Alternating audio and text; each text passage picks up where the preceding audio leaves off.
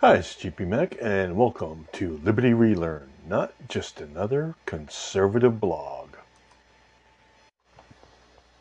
Hello, everybody, and once again, I am J P. Mac, your humble host. The government is bringing back central planning, you know, because it's worked so well every other time it's been tried. Not for nothing, but central planning is a feature of both fascism and communism. Just saying. The Biden regime continues to wage war on fossil fuels with its new proposed edicts regulating gas-powered furnaces. This will add to the cost of such items. For what benefit and to whom? We will discuss this, of course, on the podcast. And I will refer you to this article in Just the News, uh, John Solomon's Just the News. The federal government plans to regulate nearly every appliance in your home. And I think that uh, headline just about says it all.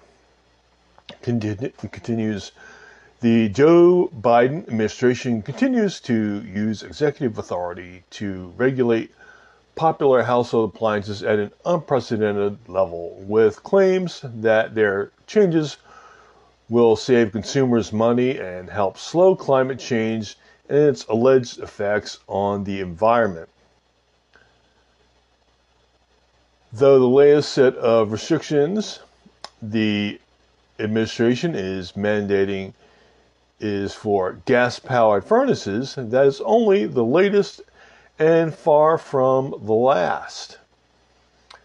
Quote, according to the current federal unified agenda, a government-wide semi-annual list that highlights regulations agencies plan to propose or finalize within the next twelve months, the Biden administration is additionally moving forward with rules impacting dozens more appliances, according to Fox News. The Federal Unified Agenda is a complex chart that lists the plans and proposals in rather obscure terms. The Unified Agenda for just Department of Energy changes and proposals is very revealing in itself. Quote, over the last several months, the Department of Energy, D O E, has unveiled standards to make various appliances more efficient, and experts have said this would worsen product quality and lead to higher prices, according to Fox Digital. It's just spreading to more and more appliances. It seems that almost everything that plugs in or fires up around the house is either subject to a pending regulation or soon will be. Ben Lieberman, a senior fellow at the Competitive Enterprise Institute, told Fox News Digital in an interview. Consumers aren't going to like any of it. These rules are almost always bad for the consumers for the simple reason that they restrict consumer choice. Anybody who wants to choose the more eco-friendly versions of appliances is always free to do so. But these rules force that choice on everyone, whether it makes sense for them or not, Lieberman added. Almost all of these appliance standards raise the upfront cost. It's not clear that you'll ever earn that back in the form of energy or water savings. In December, Energy Secretary Jennifer Granholm announced that the administration had taken one hundred ten actions on energy efficiency standards in twenty twenty-two alone. She claimed that the regulations strengthen U S leadership in, quote, the race towards a clean energy future.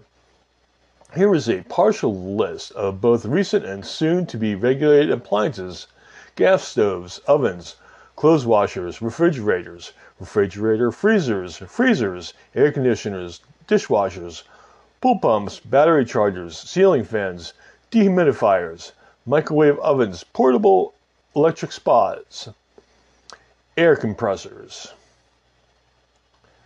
And that, of course, is just some of the things that the Biden regime is interested in regulating in the name, supposedly, of saving you money. So they're going to cost you more money up front so that you save more money over time. I think that is supposed to be the logic that they're using there.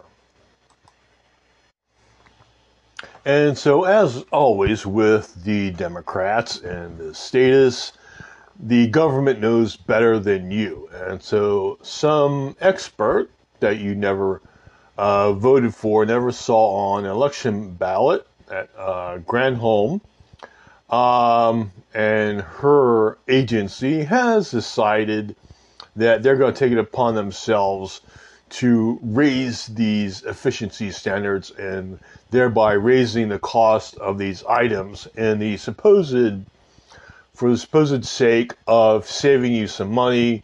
Um, again, it's not clear if you're going to save as much money as you will be spending uh, in additional costs because of these uh, new regulations.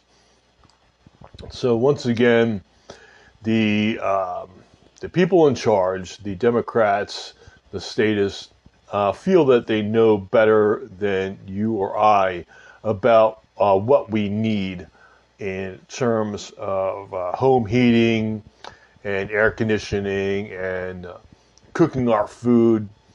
Um, this, of course, you know, comes on the heel of Uh, efficiency standards being announced for uh, gas ovens, and a lot of states have mandated, or several states have mandated, that no new homes will be allowed to have uh, gas ovens in them. And so that is all part of their um, deindustrialization effort for uh, the United States and the rest of the West.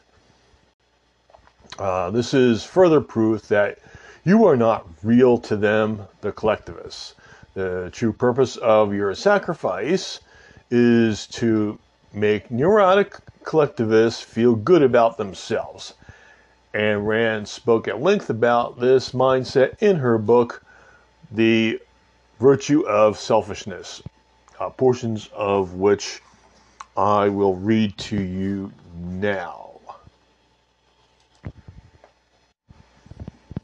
And so this is uh, from Ayn Rand's book, The Virtue of Selfishness, uh, something that I've re- referred to. If you've been a follower of the podcast for a while, you know uh, I make frequent reference uh, to this book and uh, Ayn Rand's work works in general.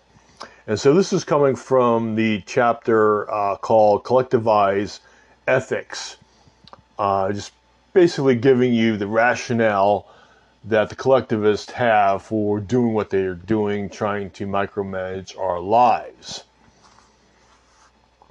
And so she states, uh, humility and presumptuousness are always two sides of the same premise, and always share the task of filling space vacated by self-esteem in a collectivized mentality.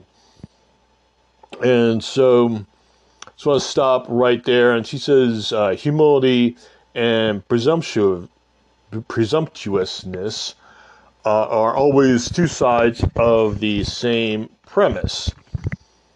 Well, I would kind of modify that to say that with collectivists, humility and presumptuous, presumptuousness, well, you understand, are always two sides of the same premise. Um, so, like humility, I would say, is a virtue in and of itself, uh, or at least there's nothing uh, per se that's wrong with a little bit of humility.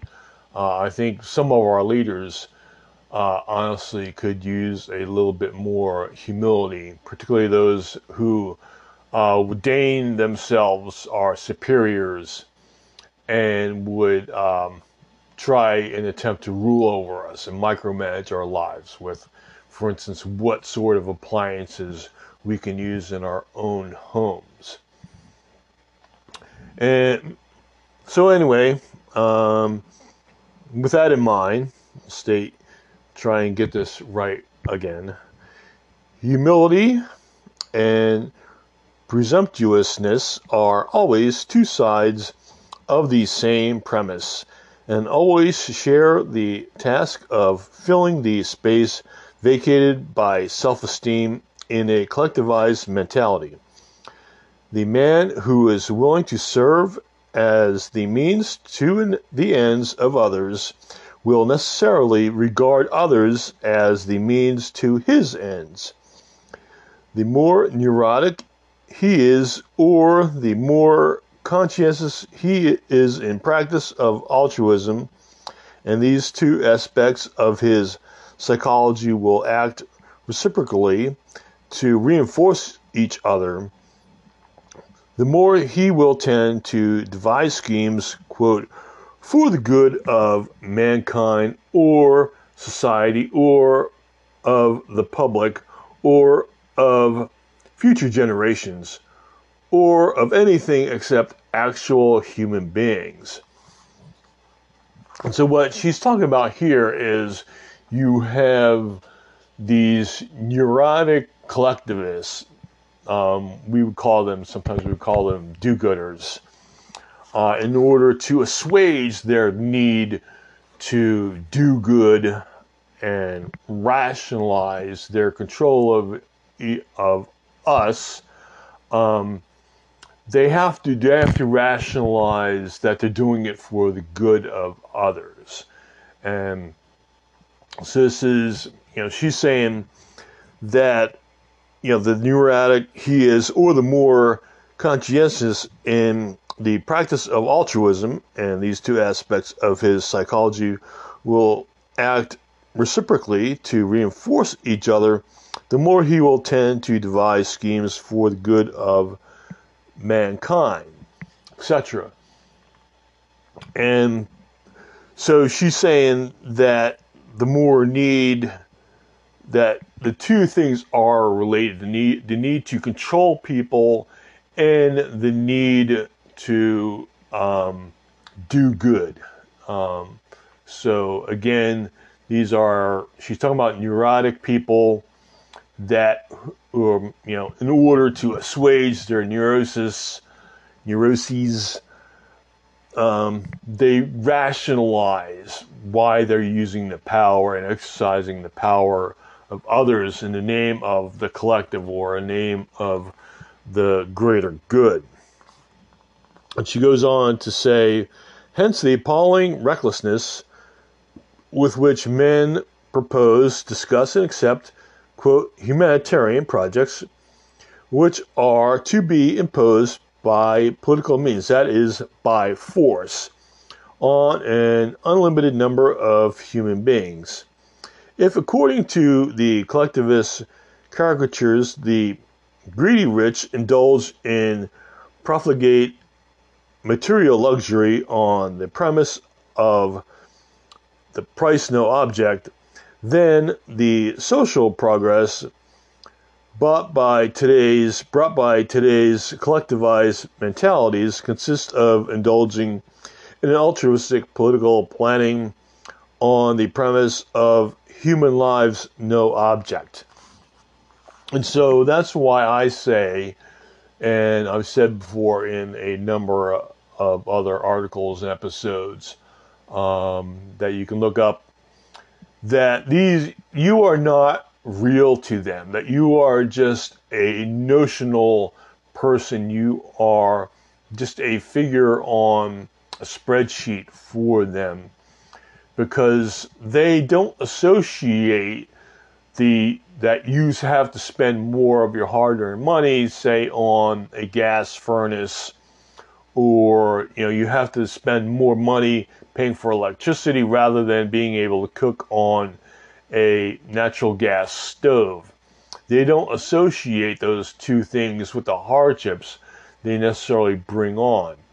And again, when they say, well, you don't need air conditioning, or you don't need as much air conditioning, you know, they, they you know, these are uh, people mainly, you know, W E F, W E F types, um, Klaus Schwab types, that are never going to feel the effects of their own policies because they are insulated uh, financially and economically and socially from having to deal with the consequences. Now, the ones who have to deal with the actual consequences for these, I would say, foolish policies are regular folks like you and I.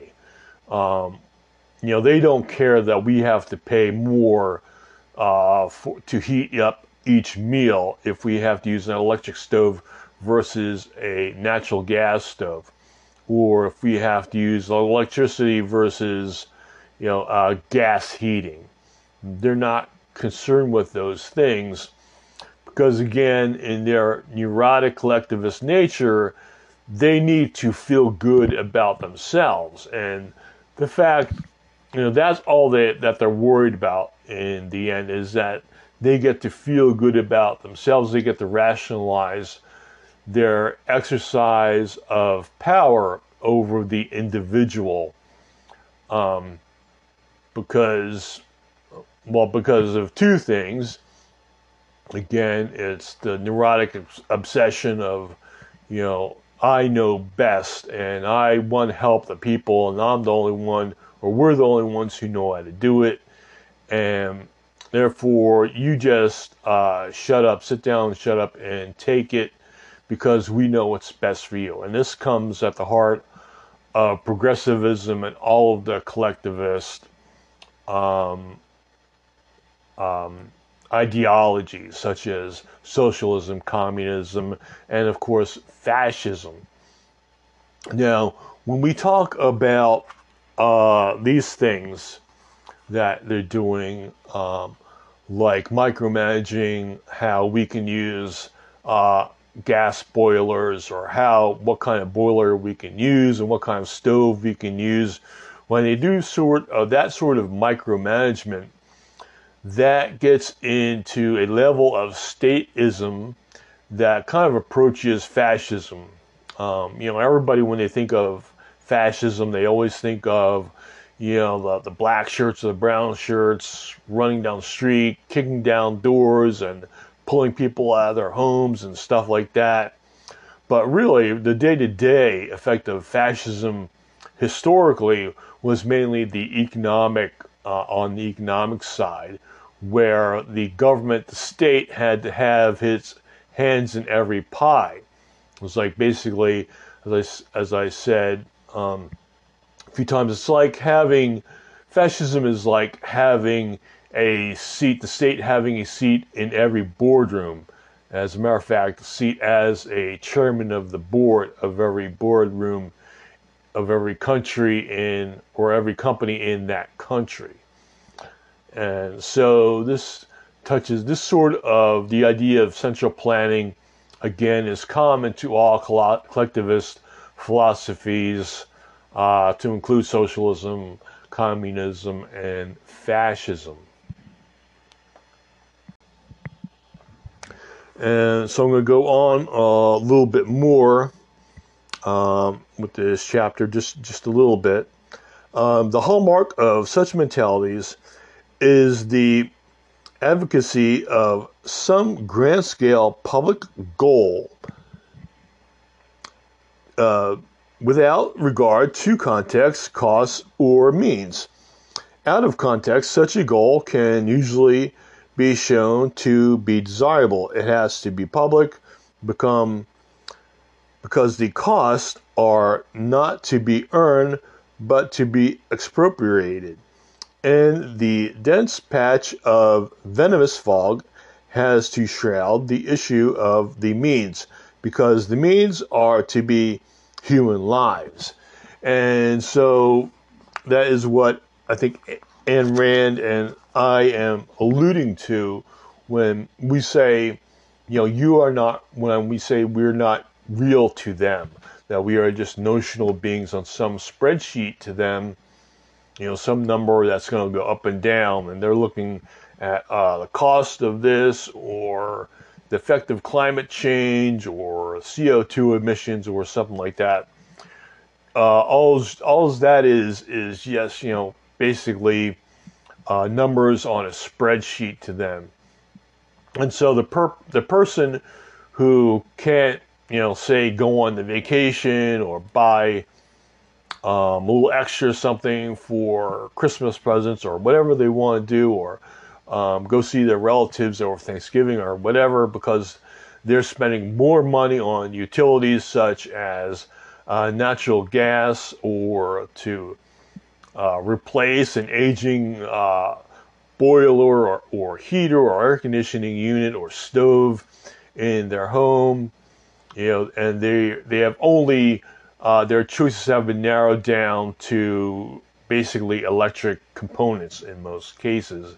And in some states, that's pretty much all already the case, and so. Therefore, you have these neurotic uh, collectivists concerned with feeling good rather than doing good. And I think that's an important distinction between, uh, in the left in general, is the general is more, the, the, the left is in generally uh, more concerned with feeling good than actually doing good. And so that's another, uh, I would say, a hallmark of the collectivist mentality, is that they don't really consider much the second and third order of repercussions or effects on what they're doing. They're only focusing on the surface effects. And so they have a very shallow understanding of what they're doing. You know, say, oh, isn't it great? We're cutting fossil fuel emissions, and therefore, Uh, we're adding less C O two pollutions. They don't understand how that affects the economy. It makes everything more expensive, makes the cost of living for most people more expensive, makes people have to sacrifice like vacations and travel and maybe some other things for themselves and their family in order to pay for everyday goods like or everyday things like uh, cooking their meals or heating their homes or cooling their homes. They have to sacrifice some of these things, some of their quality of life, in order to achieve goals that have been set by people oftentimes not even elected by them. Okay, like um, Granholm, for example, uh, for the Department of Energy.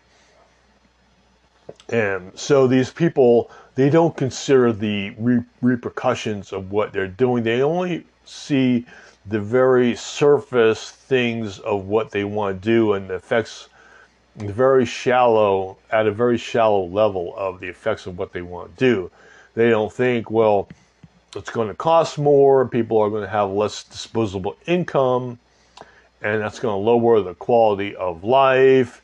And if, you know, certain cases, you know, you know, because they don't really want ordinary people like you and me to have things like air conditioning. They think that that's a, they believe that that is a luxury, even though things like air conditioning and heating probably have saved more lives than anything they've done with regards to any sort of climate change or.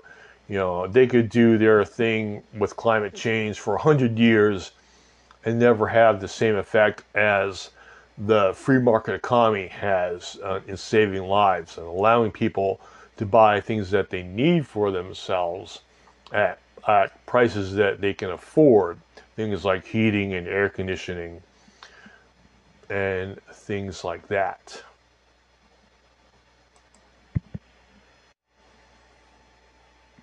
So I just wanted to wrap things up on this subject, kind of um, just to talk about how, you know, extrapolate how this behavior uh, reproduces itself and manifests itself in different ways. And of course, you know, here with these regulations, the excuse is climate change.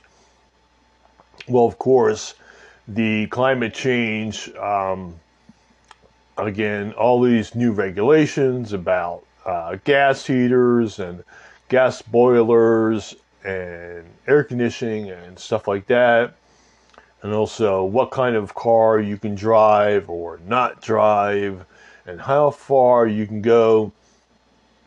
You know, that is a central tenet. Um, you know, again, getting back to the idea of central planning is a central tenet of such cl- collectivist ideologies such as uh, fascism and communism. Both have, you know, the communists, the Soviet communists in particular, have famous for having their five-year plan, which was upgraded every year. Um, kind of became like a running joke in the, the Soviet Union. It's like this year's five-year plan. Um, you know, the idea that um, the way to go is through some centralized authority that will rely on experts, not on the judgment of the people, but on the judgment of experts on how you c- should leave your, uh, lead your lives, what kind of uh, car you can drive, what, you know, whether or not you have your thermostat set to seventy-four or eighty or sixty or sixty-five or whatever, or whether you're cooking with gas or oil, what kind of car you can drive. They want to micromanage our lives, and this is not uncommon. Again, um, particularly, you know, the idea of a centralized economy is a big thing, of course, with socialism, having the state ownership of all the goods and resources, or fascism, state control of goods and resources. And so, you know, we know, obviously, from looking at the twentieth century in particular, just how well all these socialist uh, initiatives, these collectivist initiatives, uh, have worked. They haven't worked very well, and of course they all depend upon the force of government. And of course, the more they want to micromanage your life, the more force they have to be willing to use. Because sooner or later, someone's going to say no. Sooner or later, they're going to find someone who doesn't want to follow their their five-year plan or their their plan for their lives. And they're going to say, no, I would rather continue to use my uh, gas range. Thank you very much. Um, or I want to continue, you know, I kind of like to be able to go wherever uh, I want within reason. Uh, whenever I want, and my car ownership or my truck ownership allows me to do these things. Um, whereas if you force me to uh, drive a, an electric vehicle or no vehicle at all, which is really what they want, they want everybody on public transportation, except of course for themselves. You know, they will be above that because of course, you know, it will be so unnecessary for them. You know, they always seem to exempt themselves from their rules.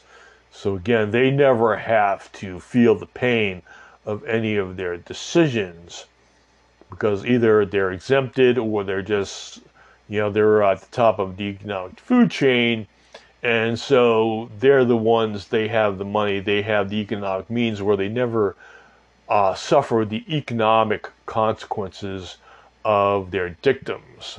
You know, we regular people are the ones who have to suffer, have to weigh whether or not we're going to have a vehicle or pay some tax or be able to uh, go wherever we want, whenever we want within reason, or if we're going to take the easy way out or what, you know, what the, the regime at the time uh, presents to you as as an alternative, the the easy way out, and just let yourself be subjugated and say, okay, I'm just going to follow you. I'm just going to take the bus or the train from now on, and I'm going to be subject to whatever the train schedule is. I'm not going to be able to go when I want, uh, where I want, and go uh, to and from wherever I want.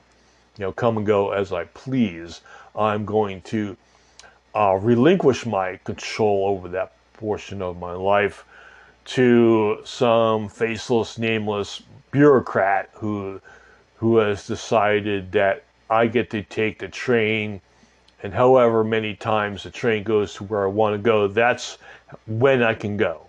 And when I come back is dictated also by when that train or bus or whatever uh, comes back. And so they kind of make it harder and harder for for regular people to decide for themselves what they want. Now, some people, you know, might have the means to buy a more fuel fuel efficient stove or a water boiler or whatever, or uh, you know, electric vehicle if they want. And maybe, you know, they don't really care, and they don't care about adding tens of thousands of dollars to their infrastructure within their home, and uh, you know, upgrading their own homes, you know, electricity to accommodate an E V and all the extra use that that E V has. You know, maybe they, they don't mind, um, but they they confuse their um, their altruism with uh, freedom of, of choice or charity. In other words, they they confuse uh, government force with sensible um, choices. Okay, they don't distinguish between the two because they feel like, well, they they've made that choice, and to them that's the sensible choice. Uh, but they don't want to forward you or I with that same choice about how we lead our lives. And so that is where, you know, the source of their confusion. They uh, don't distinguish force um, that coincide, coincides with maybe what they want with actual free will and liberty. And that is basically the crux of almost everything we're talking about nowadays when we talk about things like the Great Reset and uh, the World Economic Forum and things like that, and uh, Agenda twenty-one and things of that nature, and programs of that nature that want to dictate to the ordinary person what they can or cannot do Um, in their ordinary, in their ordinary course of their lives.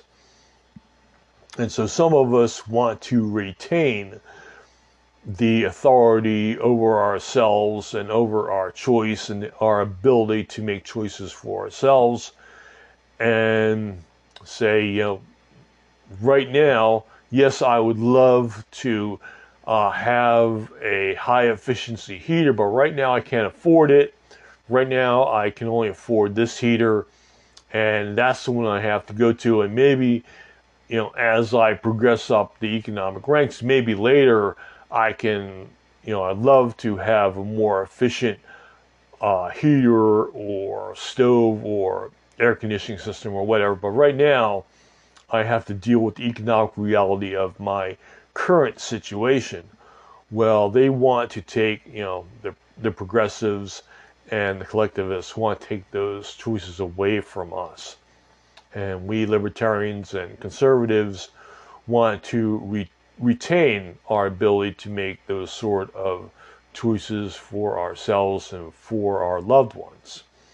And so that is a critical distinction between, I guess, us, the the people who believe in li- liberty and freedom of expression and Uh, free will, and those who don't, those uh, common who commonly we refer to as being on the left, uh, sometimes also known as collectivists. Um, sometimes they manifest that collectivism in the forms of fascism, sometimes in socialism and sometimes communism. But we can see throughout history that none of those actually ever um, forwards the human condition, makes the human condition better, only makes it, tends to make it worse. Um, so that is um, what I am concerned about now, um, as I read the articles like the one I just did about um, the government is trying to regulate every appliance in your home, and indeed they are, um, because they believe they know better than you. Um, a lot of us want to make those decisions for ourselves, but they don't think we're smart enough or capable enough to do that, or they don't respect our autonomy as human beings. That's more like it, as individuals, um, to make that decision, even if we you know, want to um, just do what's cheaper and maybe not what, what is fuel efficient or whatever. Um, so it's, you know, rules for me and not for thee is what they're all about. We're about something different. We're about freedom of choice. Um, the freedom to make our own choices depending upon our circumstances at the time, and not have to listen to some unelected official make choices for us. So I think that's kind of important. Hope you think that's important too. And so um, we'll just leave it at that, and that gives us something to think about.